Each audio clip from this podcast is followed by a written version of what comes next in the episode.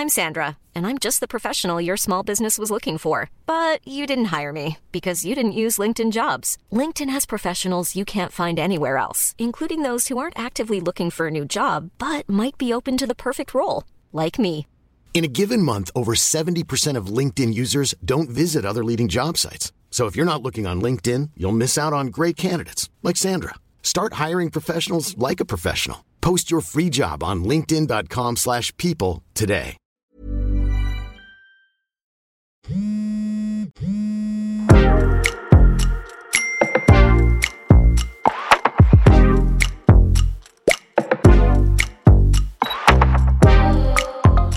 Hello, you're very welcome along to this week's edition of the group chat. I am news correspondent here at Virgin Media News, Richard Chambers. I'm joined, as always, by fellow news correspondent Zara King. Hello, how are you? Good, and political correspondent Gavan Reilly. Hello, Richard. How are you? How's everybody? Oh, Gav.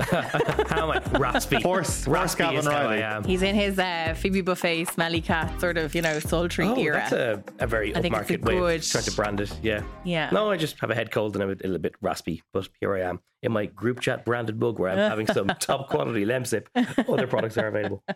Zara, the documentary went out this week. It did, Yeah. it did. Yeah, I was I was nervous, but it went down well. response. Yeah, good response, good response. I think we'll get into that a bit later on. But um yeah, it was interesting to see people's reactions and kind of what I said before. I mean, like so many people know people who've gone and that's been a real like major mm, takeaway mm. from it. But we'll chat about it again. Yeah, we'll, we'll come back to it later later on, but we are now, well, depending on when you're listening, five or six days out from budget 2024. The board for the budget is set. The pieces are moving at this point in time. You have the cost of living situation, you have the housing situation, you have the cost of childcare, GPs, the overrun of the Department of Health.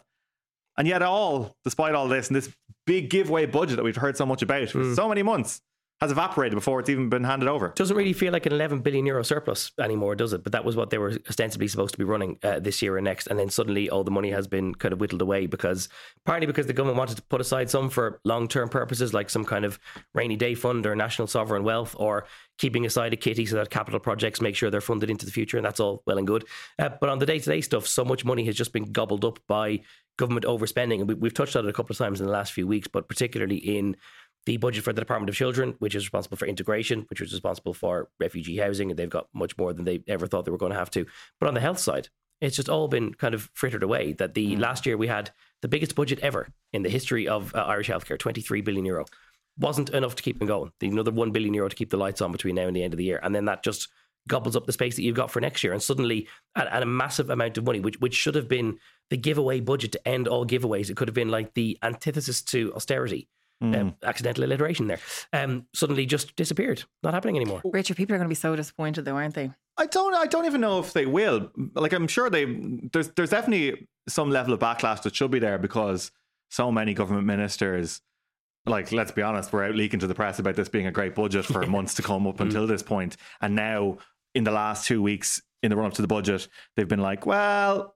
A little bit more expectations. difficult. We don't really have this to spend, and they've pointed to things like Gavan said, like integration and health as being the reasons for it. But we actually got a clearer reason as to why perhaps things aren't going to be quite as rosy uh, with the ESRI basically saying the Irish economy is going into the red, uh, dropping down into retraction for the first time in 10 years. Plus, our cozy little kitty of corporation tax receipts from the big multinationals uh, is starting to fall off significantly, um, which is something which we had been warned about multiple times, but starting to come to fruition. Yeah, which is interesting timing for that to happen because obviously no one designing a budget to be delivered in October would ever want corporate taxes to start drying up in August and September. But it was really interesting at the start of the year that Leo Varadkar was talking about how, oh, you know, we, we have to try and not become too cautious. You know, we're, all these warnings about corporate tax not being reliable, all being kind of windfally in nature. It could prospectively hmm. dry up at any moment. And at the start of the year, he was saying, let's not get too tied up in caution. saying do- up do a couple of weeks we do have big projects that we do Yeah. need to keep but, but he into. was saying this all the way up until a couple of weeks ago. I remember him when when IFAC came out and said, "Look, don't repeat the mistakes of the past." Mm. He was like, "An overabundance of caution can be damaging." He says, "We're not going to listen to IFAC's warning um, on in this regard because we have plans for what we need to do to meet up with." The rising cost of living, runaway inflation that we've seen in mm-hmm. recent years. But then yesterday, Eamon Ryan was out and I was at his press conference, and it was really surprising to hear him say, actually, we need to be cautious and we need to listen to what IFAC are saying. It's like, mm. but didn't the guy who's like The guy you who's in charge, The yeah. guy who's in charge said we're not, we're not going to listen to you them. wonder is he having any conversations at all with the Minister for Public Expenditure, Paschal Donohoe, from his own party, so-called Prudent Paschal, and is he putting the reins in a bit? You know, Yeah, I do, and I wonder as well. It's kind of like you know, going back a couple of weeks ago when Leo Varadkar said the thing about the government's decisions around Christmas and COVID. Does does sometimes Leo Varadkar just kind of tend to go on a little bit of a solo run with commentary in the way he speaks about things? I'd love to know, but like, what was the mm. decision making process around this? Because he he of he of all people had been really pushing it, even in ahead of last budget. Remember, there was all mm. that talk about we'll have a new rate of uh, personal income tax, and we're going to make it, you know, a little bit easier for middle and higher income workers, mm-hmm. effectively in terms of what mm-hmm. they take home and pay. And he was very much on the grandstand about that, and he had been a little bit, probably lesser extent this year, but he was still very much beating that drum about mm. we're going to let people keep more of what they earn, take that home with them, so they're not paying as much in taxation. and, and suddenly Well, then it's all just slipped. Well, if you Mm-hmm. believe the the general like the, the conservative with a small c mantra of like not wanting to borrow to pay for tax cuts and, and trying to balance the books as much as you can, like from that perspective, then like everything has just gone down the Swanee completely because like we have to remember like we've been talking about the billions in surpluses and we're talking about having surpluses of like sixty five billion euro across the next four years, but like pretty much all of that is windfall corporate tax stuff, and if that were to disappear, if if corporate tax windfalls disappeared right now the country would already be in the red. We would already be having to borrow to do everyday stuff like paying teachers and doctors and nurses and guards and generally keeping the lights on. So we- we're basically we're living within our means only because of the windfall stuff. And now that there's maybe a sign in the last couple of months that that's beginning to rein itself in, or that the multinationals that are basically bankrolling the country might be moving their stuff elsewhere, like suddenly the giveaway doesn't look nearly at all as as giveaway it might also have been. Is there an over reliance though on multinationals? Then is that what's clear from I- I all of this? say That that, we've, just, we've like we've just literally decided that we put all of our faith in this one sort of thing, and now Yeah. it's not really working out the Like the, thought the- it the government has talked the right talk in terms of we can't be over reliant on it, and it's a bad thing to be over reliant on it. But I think what actually came out in the ESRI uh, and its sort of read of where the economy currently is is just how uh, susceptible we are to even slightest of changes of things hmm. geopolitically, like the, hmm. the the China versus America economic war has brought down the price of a lot of imports and trade, which would have come through Ireland. Yeah. And then, of course, as well, there was also the lesser demand for COVID vaccines. Yeah. Um, so Yeah. that actually had Yeah. a knock on to our pharmaceutical sector as well, or our pharmaceutical sector, the pharmaceutical sector of other companies or countries which Mm. is here, whatever way you want to look at it. But Zara, we were talking obviously last week to, Yeah. to Natalie, uh, one woman's story about the cost of everything, the cost of housing in this country. Mm-hmm. Uh, it's something which did resonate with people, and it is going to be interesting to see how that plays out in terms of the budget, because I actually don't think there's a huge amount. For someone like terms of housing Natalie, for the budget. effectively as well. Yeah. Yeah, I mean, Yeah. like that's what I'm saying.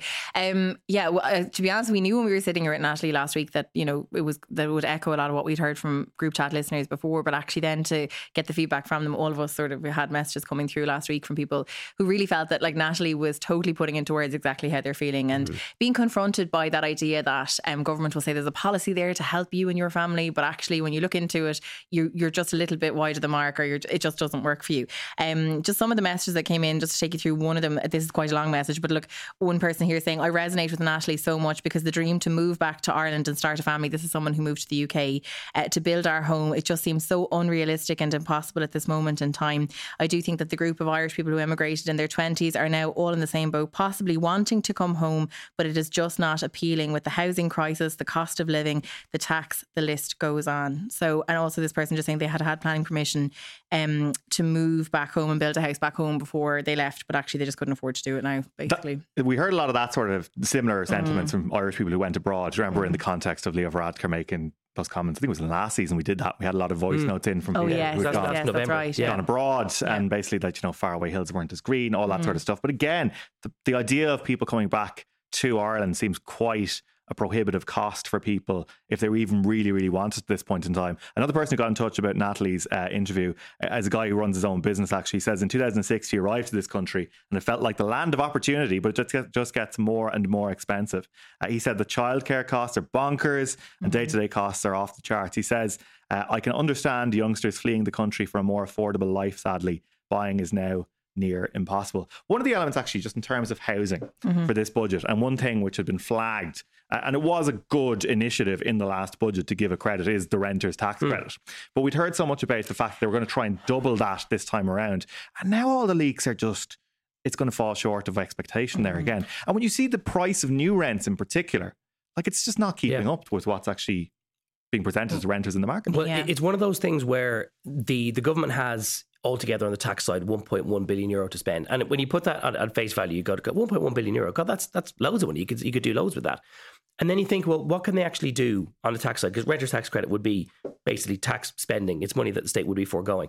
And if you consider that there are, let's say, for argument's sake, a million renters in the country, let's say a million people who are renting, or a million sort of taxpayers uh, who are renting, then suddenly if you want to give them another 500 million euro credit and every single one of them were to claim it, that would hypothetically be half a billion euro.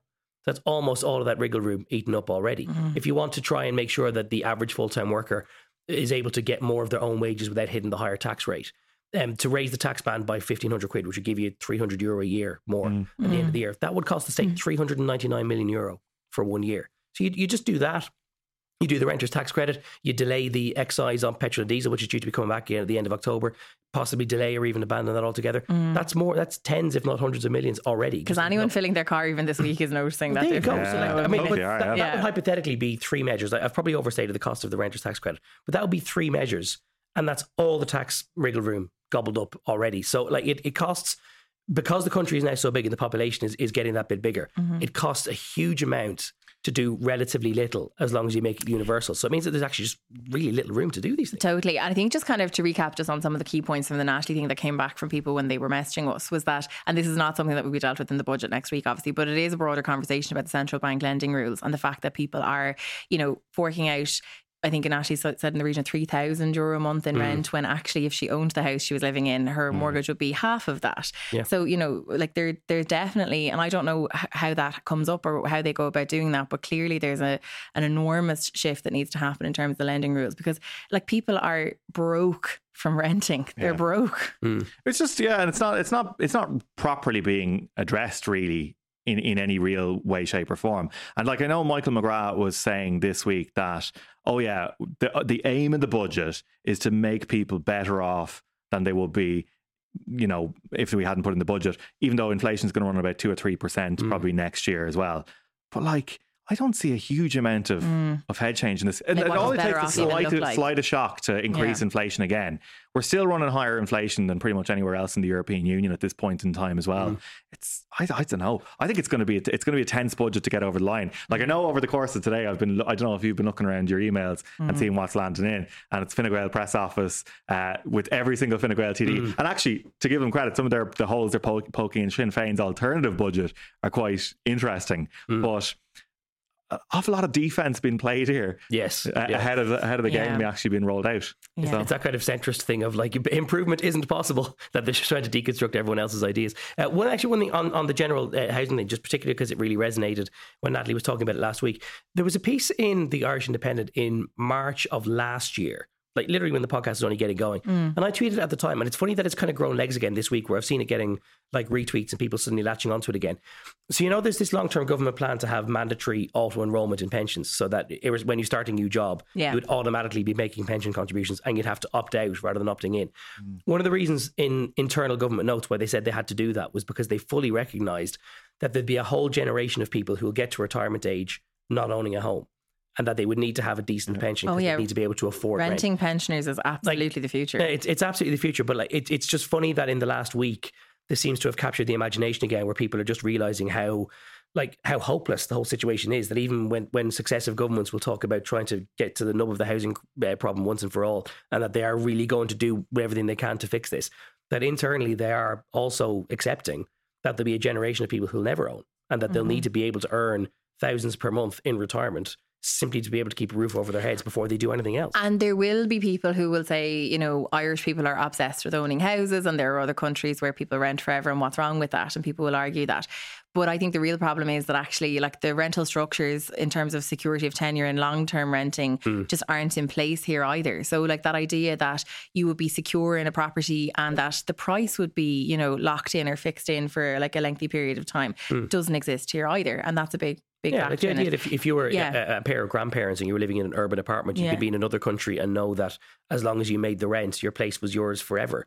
Yeah. And that's a, a, a right or a dependency that we don't have in Ireland because the landlord is always right now at the discretion of selling it. And then you're out in your ear and you have to go somewhere else again. I mean, of course, people don't feel like it's a secure option long term. Yeah. What else you going to so do? that's why I think just to kind of because people will say, "Oh, Irish people are obsessed with owning houses," but I think the culture here exists that like your only sort of closest guarantee to to having a roof over your head long term is to actually own it. Mm-hmm. Yeah, and I think it, it, it's been clear what's happened in the rental sector over the last number of years is that there's just zero affordability. There's zero availability. I think I was reading today because I was, you know, doing that look through of daft.ie and what's available versus mm-hmm. what was available, you know, five years ago, 10 years mm. ago. Yeah. It's like, it's not even a quarter of what's available. And like the, the the lines you have to face to do it. I know even yesterday I thought it was interesting the finance minister didn't, you know, refuse to be drawn on whether or not house prices, he'd like to see house prices actually decrease in terms of affordability. Mm. Like I know that there's an economic loss there, and voters who own houses, i.e., people who will vote for Fianna Fáil and Fine Gael, perhaps, um, are people who would be affected if there was a drop in house prices. But it's just very bad. I just think there's, but their, there's their children need houses too, though, at some point. Absolutely. And this is the thing, you have to be thinking about what the next generation of voters is doing, which is something which I think the Tories and Republicans in the States are always, you know, consistently like, oh crap, we have. Oh, uh, no. We've alienated everyone under 30. we gave nothing to the people who are meant to sustain us and will be the voters of the futures, and now we're surprised they won't vote for us. But I just think that there is probably a bigger political question around it for the government in the big picture, um, in that all the thing, the, the one thing that they've always pointed to is just being a safe shepherd of the economy. And that everything was going in the right way. And look at the amount of growth. I heard Micheál Martin banging on about it in his own podcast there only a couple of days Oh, ago. did you listen to it? Power. I had to listen through it. I saw, I heard a couple of clips on it, and I was like, "There's no way this is the entire, this is the entire episode." And it was. It was the entire episode was how great the economy was. Uh, and then two days later, the ESRI says we're retracting, Yeah. uh, and our Oh, no. corporate tax base uh, started to, to whittle down a bit. Oh, so. I'm like, that's not great. But like, if that's the one thing that you were able to point to and Mm. say, "Look, we've driven growth, we have jobs coming into the country, all that sort of stuff." If you're starting to have questions as to whether or not they're actually that good at managing the economy, well, then that's Well- not well, great. it's- Well, like it's grand to be a safe shepherd sitting up on the hill when like you're sorted. It's a different story when you're like, you know, when you don't own a flock and you don't have a hill. Yeah. You know what I mean? Yeah. So like it's not, uh, you know, I just think sometimes I'm, I feel like it's such a cliche thing to say, oh, they're out of touch with reality, they're out of touch with what people are. I just think as much as and Paschal Donohoe, in fairness, came into us last year and sat down. and He answered questions after the budget with us, and you know we put it to him. You know our politicians out of touch, and he said, "No, we meet people every day and we knock on the doors." And I know that they do do that, but I just don't know if like you know. I, am I'm very concerned when you look at examples like Natalie last week, and I'm going back to that again because I just think that there are so many policies that politicians will tell you are in place for families like that that are just not reaching the people who need them. Mm, yeah, the shepherd's lost the flock there, really, hasn't it? Yeah.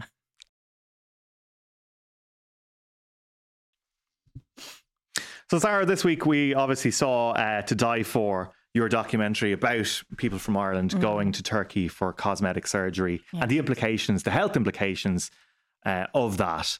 Uh, Gav, I know you were particularly taken by, by teeth and stumpy teeth. Yeah, because um, so one of the aspects, obviously, that b- people will know that many people travel to Turkey for cosmetic dentistry work, and th- it was very well explained actually by the one of the dental surgeons that you had as mm. a, as a talking head, Zara, great, yeah. talking about how you're supposed to basically file down the natural enamel of the teeth by like half a millimeter, mm-hmm. so as to make space for the the new artificial covers to go on, and how that just absolutely wasn't happening in some cases. That like you, you saw what was left of the natural tooth before the like the artificial coating or the crowns were putting them, and like it was it was gargantuan. Like it, it actually seemed almost barbaric. Yeah. That like so many people were willfully shaving down people's teeth basically to stumps. Like Yeah. how could that not be like unhelpful or like medically negligent? Like it's uh, wild. It's wild, and they are healthy teeth that they're filing down. Yeah. So I was saying that one of the most common things is right. Someone might go to their dentist, their local dentist down the road, right in Galway or whatever, or in, in Wexford or whatever, and the dentist will say, "Oh, you need two veneers," you know, because whatever. Hmm. And then the person goes online and goes, "Well, actually, I could get a full set of veneers way cheaper abroad in Turkey or wherever they choose to go to," and they're kind of going, "Grand, sure, I'll go and get the full set." When actually, all you needed was two. Hmm. You didn't hmm. need the full set. And I'll go and convalesce on a sunbed for a week as well. Yeah, it's kind of this concept of like, oh, good value for money, but actually, it's not really great value for money if you end up damaging a lot of very healthy teeth. And also, in a lot of these cases, you know, the work that you have done abroad, sometimes it will only sort of last for five or six years, and you're looking at having to revisit Yeah. again and get back Mm. to it again. But also, I just think kind of one of the takeaways from that conversation was I just like your mouth is what you use to nourish your body, to feed yourself, to communicate, to speak. I don't know. Sometimes I just think in the pursuit of a perfect smile, the people sometimes get lost and they forget that actually you get one shot at this whole having a mouth thing, and it's Pretty vital know, implement, all I would say like, uh, so. I would say so. What did you make of the whole thing? Yeah, absolutely. I think what I think what was interesting is just how commercially driven um, people who are working in that sphere in Turkey are, Yeah. and the social media outlook of it, and the fact that they know surgeons. that they're throwing a net out there to try and capture people who might have, you know, insecurities Mm-hmm. or body image issues, and basically bring them in. So it feels quite exploitative of that, Yeah. and also that culture, as you sort of say, that sort of almost celebrityness of it, Mm. is Yeah. kind of a bit wild, given that these are, you know, plastic surgeons working in Turkey. Well, like, the idea that they all have individual Instagram accounts, like, I, Oh, mean, yeah. I, I know that that like it, it shouldn't feel or it shouldn't seem outrageous because it, like it's an industry, and of course that's going to be their shop window. But the idea that when you were going to an open day, you were saying, "Oh, go look at the the hospital's Instagram page," and by the way, all the individual surgeons have Mm. Yeah. Instagram pages too, so you could look at all their work. Like it does feel like so nakedly commercial that they're not like sort of doing it for any And- medical benefit. And absolutely, and like you know, surgeons working in that environment would feel the pressure to have that social media presence, and they kind of feel like you're not going to get the jobs if you don't do it. Like you know, Dr. Furkan Kyan, who we spoke to, um, who treated an Irish patient, the one Irish patient that we did feature, who had a very positive outcome. And by the way, I think it was important to feature that. I was Oh, gonna yeah. absolutely. Yeah, so, because yeah. there was one or two people who were like, "Why was there a positive story?" The reason there's a positive story in the documentary is because it does work out for a lot of people, and that's really important. Good journalism gives you all the facts and lets you make your mind up yourself, um, and that's you know that's what was important to do. But Dr. Furkan Kayan, who treated um, Leanne, who had had a very positive outcome in terms of a skin removal surgery, this was after she'd had bariatric surgery in Ireland. He was telling me, I said, "How do you feel about this idea of celebrity surgeon?" And he said, "You know, like you have to show your work. How else will the patient, you know, be able to see the before and after and the difference?" And even when Mark, our cameraman, went down to film with um, Dr. Furkan for surgery, Mark couldn't get over the kit, like the camera he had. He was taking before pictures of the patient that he was going to deal with that day.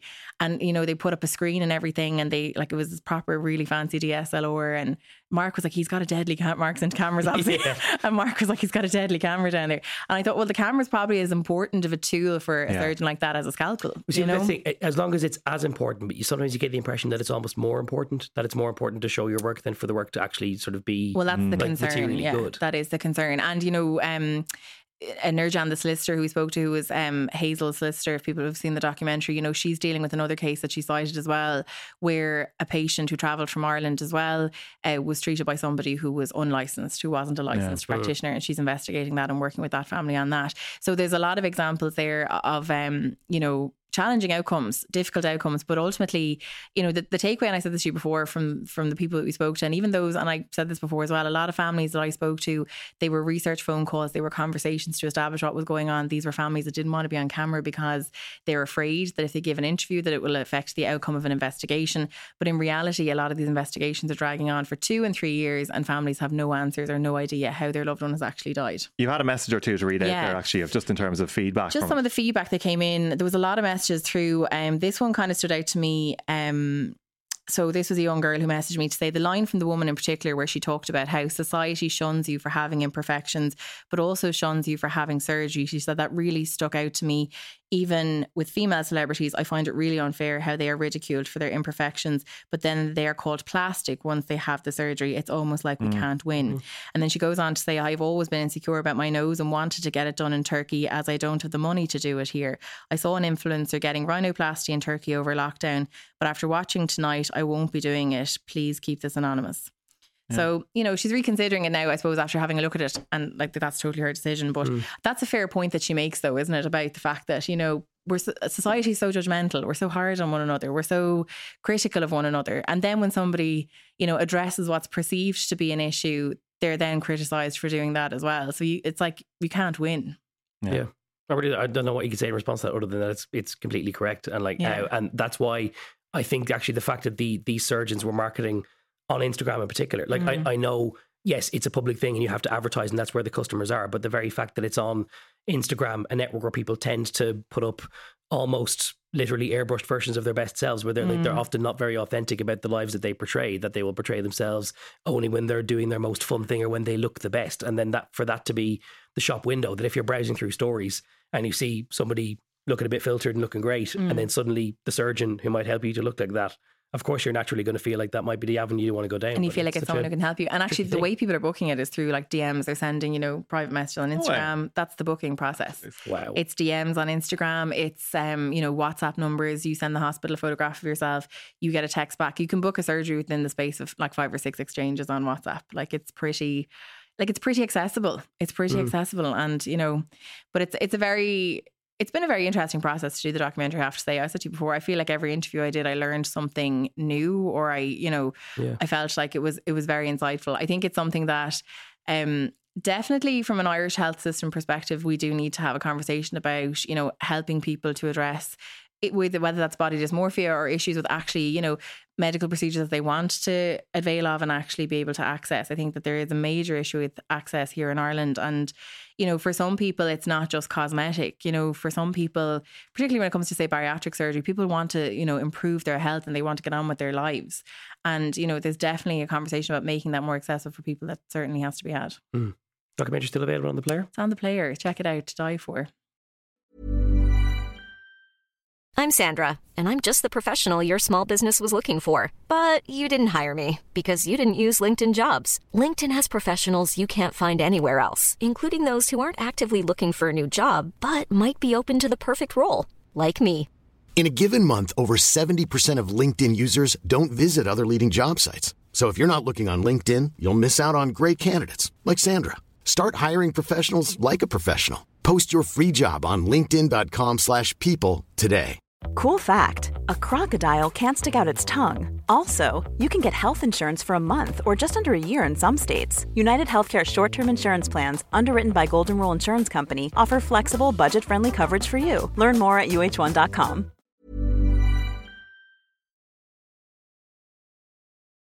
Now, unless you are hiding under a rock and don't have access to social media, you will probably have seen that Taylor Swift has a new beau in her life by the name of Travis Kelce, the tight end of the Kansas City Chiefs in the NFL. This has had a huge, I want to expre- express just the, the volume of this, the commercial impact of Taylor Swift's uh, connection to the sport of American football, already the most popular viewed sport in the United States of America, is insane. Commercial impact, but put some put some stats on that for us. Like how, how big is this impact? Because you'd think NFL's already pretty big, Taylor Swift's already pretty big. Like how could they get bigger? The Kansas City Chiefs game at the New York Jets, which was the one which just went this weekend, people will have seen Taylor Swift rock up at that. Actually, it was the mo- one of the most interesting points of that was the clip which was shared by all the sports media in the states of Taylor Swift just arriving at this game. Right, right behind her, and she walked through the metal detector was Hugh Jackman and Ryan Reynolds. Both A-list famous in their own right. Yeah. Not a commenter or anything like that. These could have been two random dudes, right? Two lads Just two lads to. It was all Taylor Swift, Taylor Swift, Taylor Swift. The viewership of that game uh, was an average of 27 million viewers. That makes the most watched Sunday night football uh, game in the NFL since the Super Bowl and far outstripping other regular season games. Because games. people wanted to see a cutaway shot of Taylor Swift. and the there was, they will have been very happy because there was nothing but cutaway shots of Taylor Swift all night. And that was for the first week as well. But they would endure like basically two and a half hours of stop start football because they wanted the occasional glimpse of Taylor Swift in a skybox. viewership was up. Here's actually here's here's here's the key component. This is why I Oh think my the NFL and we'll talk about why this actually because it's been really interesting because the NFL has embraced this wholeheartedly. This is a serious sports league, literally the richest league in any sport in the world. Viewership was up 53% amongst 12 to 17 year old girls. Wow. Ah, There you go. And there was a Wow. load of them who were gathered around the Meadow- Meadowland Stadium, which is actually basically out in a swamp uh, just outside New York, in New Jersey. Jersey, Yeah, uh, Yeah. with big signs saying, you know, we're here for Taylor Swift's boyfriend, all that sort of stuff. Didn't even have his Where's name on it, like just her boyfriend. And then the next night in the same stadium, uh, the New York Giants were playing. So New York Jets were playing against Travis Kelce's team on the Sunday. And then on the Monday, New York Giants are playing, rivalry there. Hmm. Uh, they booed whenever Taylor Swift's image came up on sign because she was obviously doing that concert movie thing. there Oh, so big- every time they Yes. advertised the movie, Yeah. the, the, Gi- the Giants fans were Boo. booing because she had showed up at a Jets game. Literally holding up signs, grown Go men holding up signs saying, uh, I'm not a Swiftie. So, yeah, which is a bit sad. But yeah, I, I did, this is There's somebody in the NFL being like Travis Lash, look after this one now. it's so interesting because there's such there's because it's a huge cultural moment because So how are they supposed to have met? Like, what's the vibe here? so Taylor Swift has been doing this this tour apparently is like in terms of overall grossing this is one of the biggest mm. tours of all Oh time. no, like I remember like the hysteria about people Yeah. trying to get tickets here and But stuff. even, yeah, and exactly, it's- yeah. Like I We mean, were people were losing their mind over it. yeah. Yeah. we were talking in the newsroom about it there. Still, 'cause Yeah. there's still people looking to sort out their kids and go themselves and all that sort of crack. Um, but she played one of the gigs in Arrowhead Stadium uh, in Kansas City, which is where, Where they play. Kansas City Chiefs of Taylor Kelce were. Mm-hmm. And uh, uh, Travis Kelce um, went along and he did as many Swifties do, made a friendship bracelet, uh, which he put his number on it and he tried to give it to Taylor Swift and basically uh, said to her, I've seen you rock the stage at Arrowhead Stadium. Now you should see rock, see me rock the stage at Arrowhead in the NFL. And he, she was there on week Wow. one. That's smooth. What I a- like that. what- what a I think it's a good move. I pickup think it's a good move. but like it's inc- like this is a, an already like I me- I'd say the majority of our listeners don't really know Travis. Yeah, I was good. I was actually going to say, just kind of tee that up because uh, is Travis Kelce just your? I want to say run of the mill NFL man because like none of them are run of the mill. But like, No. in terms of like, is he Like, a they're high not all, like, achieving NFL man? Yeah. Yeah. It would be, yeah. It's Okay. very, very competitive to get into it. But he is But a in, big in the star. marketplace of NFL players, is he a big deal? He was already a big, big star, right? So Travis Kelce is a big deal. He plays tight end for the Kansas City Chiefs, which has won uh, the Super Bowl a couple of times in recent years. Um, he is a big deal. He's a big, big deal in American sporting terms. Um, his brother actually is also a big enough deal. Uh, Jason Kelce, who plays for the Philadelphia Eagles, who just won the Super Bowl Ah. against, or there was a, yeah, the whole Super Bowl was between Kansas City and Philadelphia Eagles. Obviously, brothers and sons. Oh, that's right. They were the brothers on the opposite sides for the Exactly. first time. Okay, Yeah, that was yeah. them. So they have their ah. pod, they actually have a podcast which is really worth listening to. It's Okay. Really, really good. They're two wholesome boys. I'm a big fan of Travis Kelce. Good Did lad. you listen to the podcast before he started out with Taylor yes, Swift? yeah, though? yeah, yeah. Oh, did you? But now, obviously, did you like NFL though? but again, the listenership of that podcast Through the roof. because he does it. Out, they, the pair of them do it every week, and he addressed the Taylor Swift stuff Okay, he does address it. It's not just Love like it. here's the game. straight up to the top of the Hook it charts. to my veins. This is like, I think it's interesting in the sense of Taylor Swift is probably. I w- I would say that like somebody like Beyonce has bigger star power, but Taylor Swift is more accessible. Probably is the biggest star on the hmm. planet in terms of consistency around sort of. Well, is star. that because Beyonce? You see, Beyonce is just so amazing. She kind of like drops an album, and then disappears again for a while, and comes back. Exactly, Again. Yeah, I'd yeah, yeah. Taylor Swift is more Yeah. more visible and more active in the world. She uses her own social media. There's this sense of kind of immediacy that people sort of still feel like they know her kind that- of, yeah, that she's among them a bit. Yeah, I feel like is this? Are we looking at the 2023 version of Posh and Becks? It could be. I think it it's, could it's be. huge, but as well, like the amount of people even on Instagram here who have no interest in NFL. And Yeah, fair play we're to suddenly them. tuning in on the but like they're night. constantly posting about Travis Kelce now and the Kansas City Chiefs. But so Wa- watching Red but uh, Zone, Taylor disappointed Swift, with which game is coming on. Love Life has always been sort of one that has always made headlines. In fairness, like I mean, the one I remember the most was the Harry Styles era. Do you remember all of that? And there was hmm.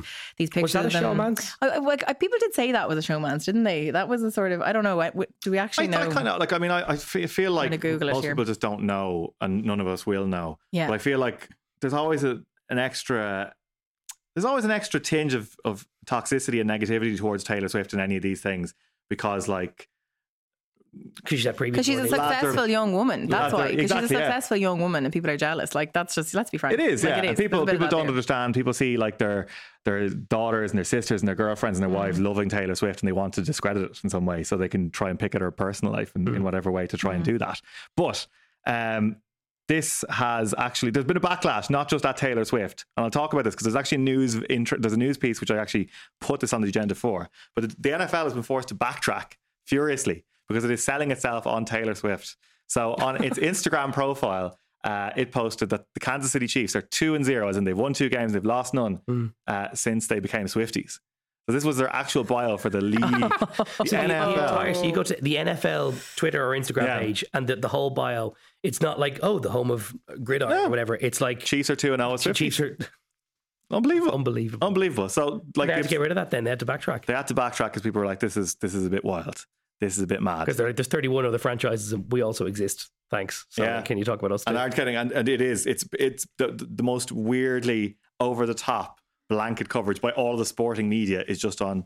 Here's Taylor Swift. Here's Taylor Swift. Taylor Swift. But the news point I wanted to get to on this is that these two have attracted a major backlash and a hate campaign from the same people who have basically been the drivers of American political discourse and the UK, and now starting over here as well, in terms of the sort of the right wing conspiracy mob hate these two. Why? Why are they are they too woke? What's going on?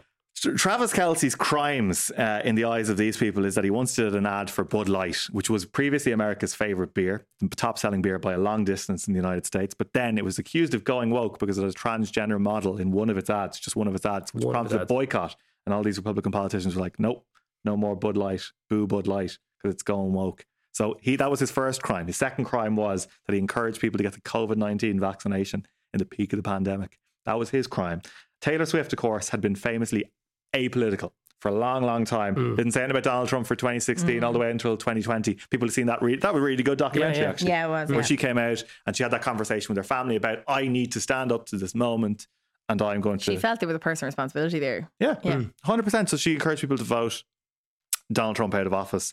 Now, she, having been a very popular figure amongst this conspiracy cohort for reasons I really can't go into on this that- podcast. That, that she was still popular even until this most recent romance. That she was still popular even after encouraging the removal of Donald Trump. yeah. Still managed to. She still had her- that. There was a little bit of backlash, but like it was just coming around. But basically, people, That's impressive in its the own. far right people saw her as And you can't say why she was still popular now she, why she was still popular with that group. because they see her as like a paragon of white America. Okay. Okay. So it was very much this racial thing, Bob. Okay. you Right, know, okay, they're, they're obsessed with her. But now they're trying to tear them apart. And um, it's been this insane, insane level of coverage from all of their usual suspects on their podcasts. Um, that even Sean Hannity of Fox News is like, do you know what? Leave him alone.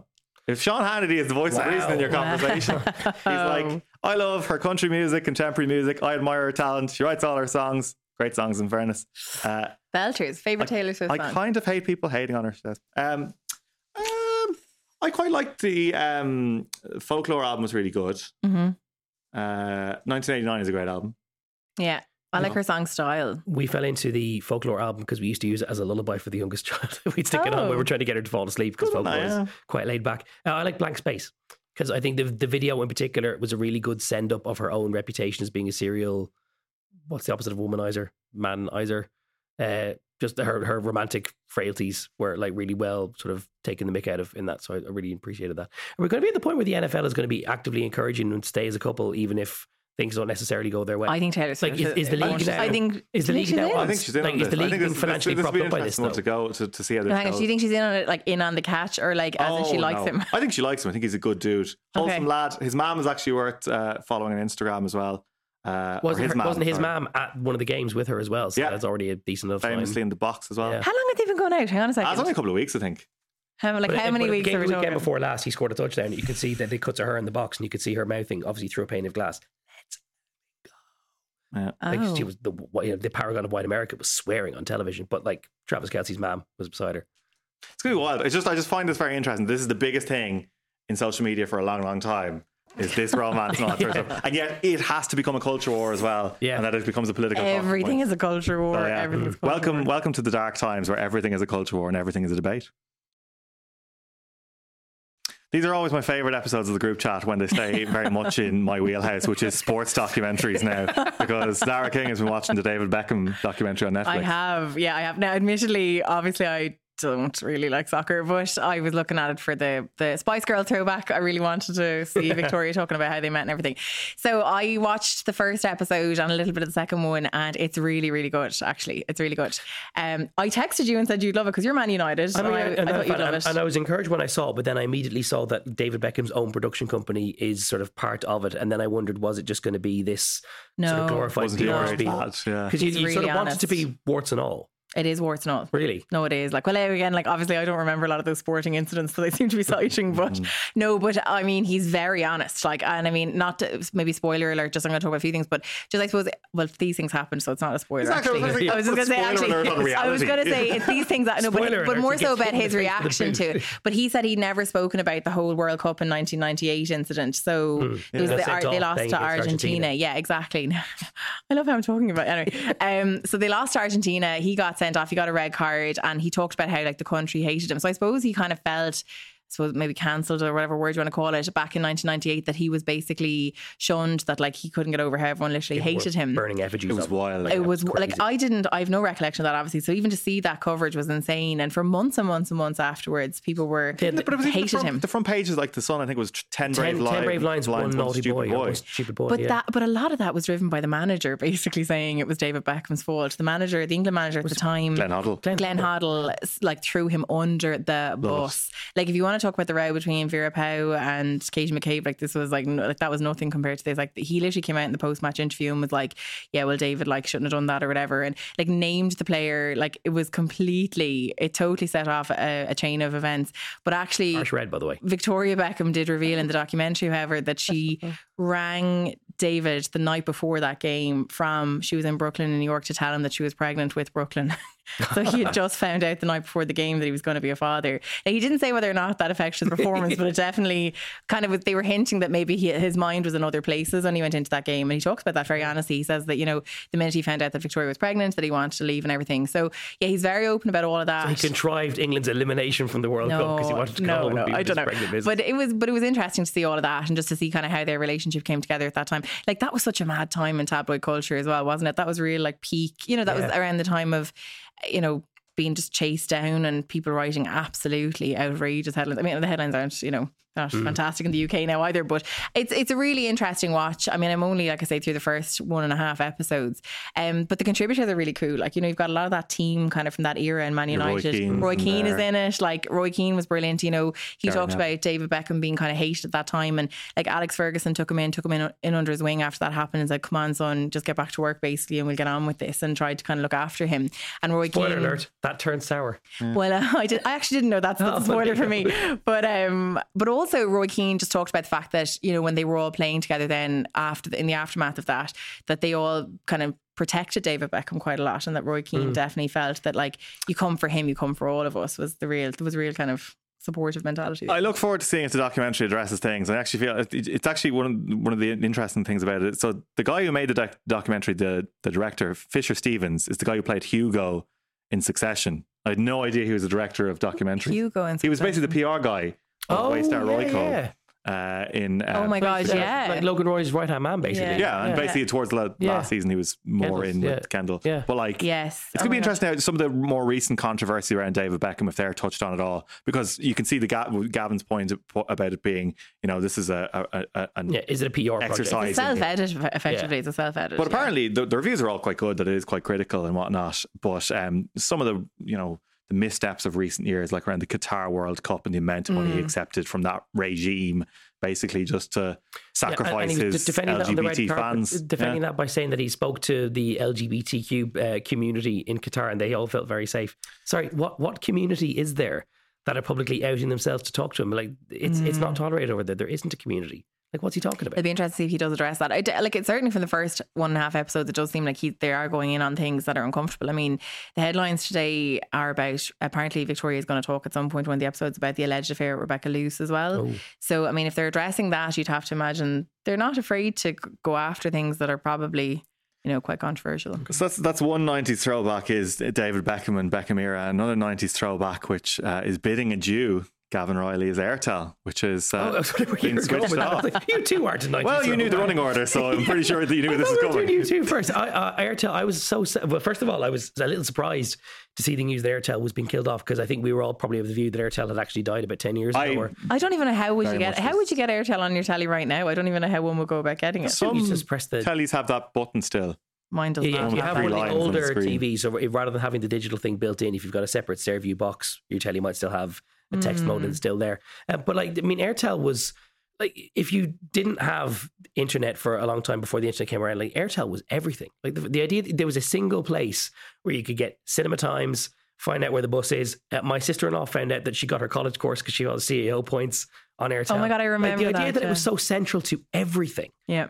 that like just the idea that there was this one simple thing before the internet and all in a, a one way thing, but just the idea that there was one single repository that told you everything you needed to know about everything, including page two to one for the latest Premier League scores. Just the like, I'm, I'm very sorry to see it go, but just like what a time to celebrate. Just what an amazing resource it was for It everyone. who used was, but do you remember when you put the wrong number in? You'd put, and it'd have to go back around the hundred oh, again Oh, before yeah. you put the right like number in. Or, yeah. or if your coverage was crap and then you finally got to the page that you wanted, but it was just a squiggle of nonsense because you couldn't make it out. so annoying. I wonder if people, because I, I've, there's been so much nostalgia around Aertel this week that I was like, I'm not even sure that people actually did care that much about Aertel. A lot of uh-huh. people didn't, but I think a lot of people probably are drawn towards it now because of the simplicity of it. The fact mm. that it was just information on anything, mm. um, on a vast variety of things, without any of the toxicity of current internet. it didn't have comment. It, had- didn't yeah. have a comment section underneath. Well, it, so that uh, well, There was a letters page. There was definitely a letters page to There was- RT there and was- there was BBC kid- on it. Kids own a page 440 and Oh, really? It was. But like, 440. You know the numbers and Yeah, of course everything. it was. Yeah. you can't book reviews.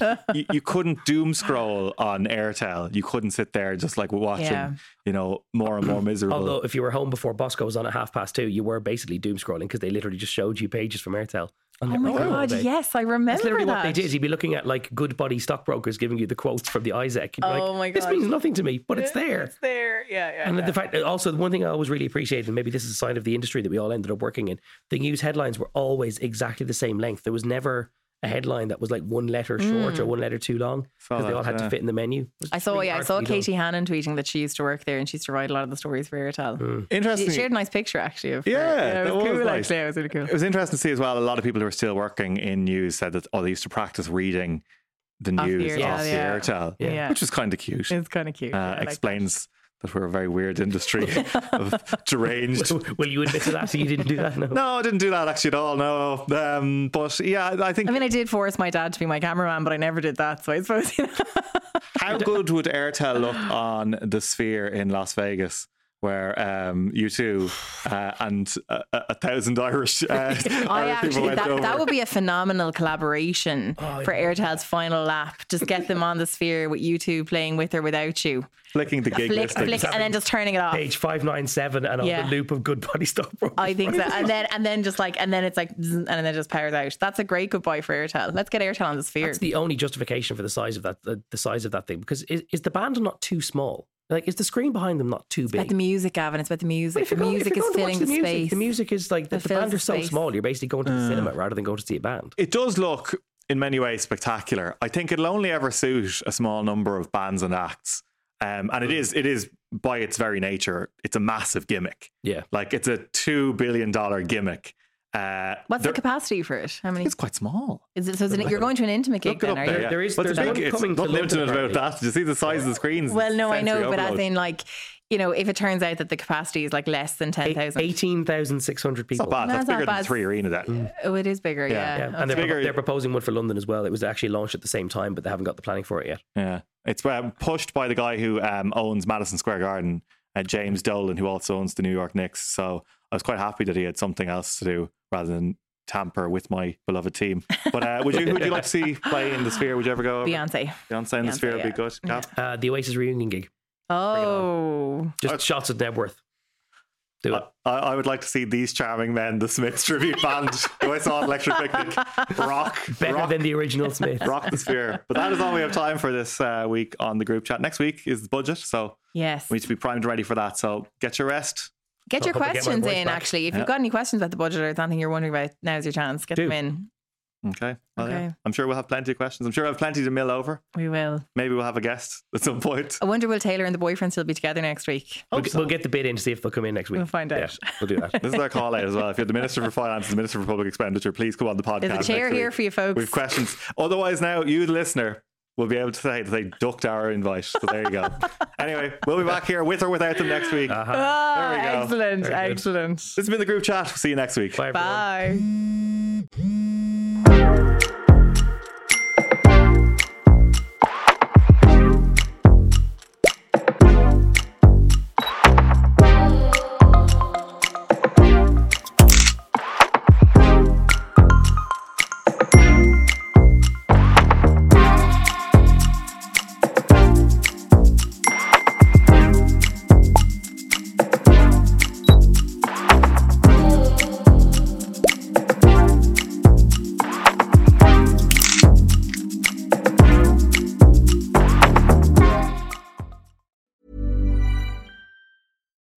On a budget, we still deserve nice things.